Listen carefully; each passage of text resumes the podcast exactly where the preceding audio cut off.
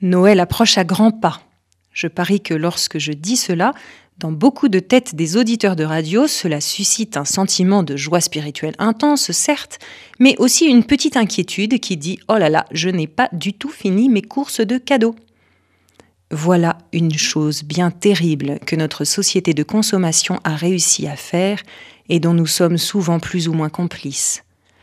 Noël devrait être la fête des pauvres, et c'est la fête où ils sont le plus tristes d'être pauvres, où ils ont honte de ne rien avoir à offrir à leurs enfants, pendant que d'autres au même moment n'ont même pas le temps de se réjouir du contenu d'un premier paquet avant d'ouvrir le suivant. Pourtant Jésus vient dans la pauvreté. Non seulement le dénuement matériel, puisqu'il naît en plein voyage et probablement dans le fond d'une maison troglodyte, là où se tiennent les animaux, parce qu'avec tout ce monde en route vers les bureaux de recensement, il n'y a plus de place dans la salle commune. Mais il naît aussi dans un certain dépouillement relationnel. Marie et Joseph devaient être assez seuls, un peu perdus, loin des repères et relations de leur village de Nazareth. Il y a une vraie pauvreté matérielle et relationnelle dans cette naissance. Et c'est à des pauvres qu'elle sera annoncée en premier, à des bergers, des marginaux, vivant dehors au milieu de leurs troupeaux.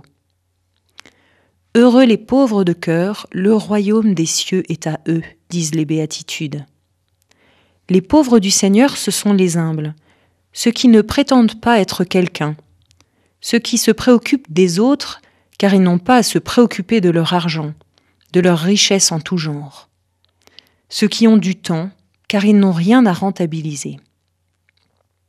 Y avez-vous pensé? Les pauvres ont beaucoup de temps les malades, les chômeurs, les personnes handicapées, âgées, en prison. Tous ces gens ont beaucoup de temps.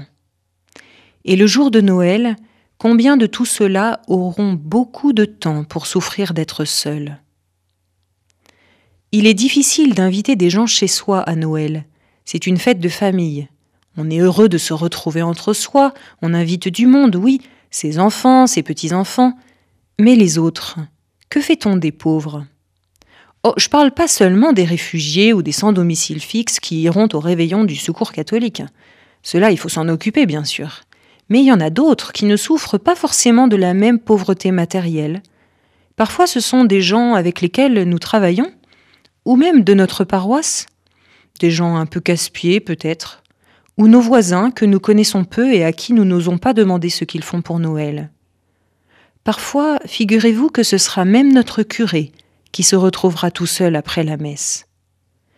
Et si nous élargissions notre joie de Noël pour leur partager un peu de notre amitié?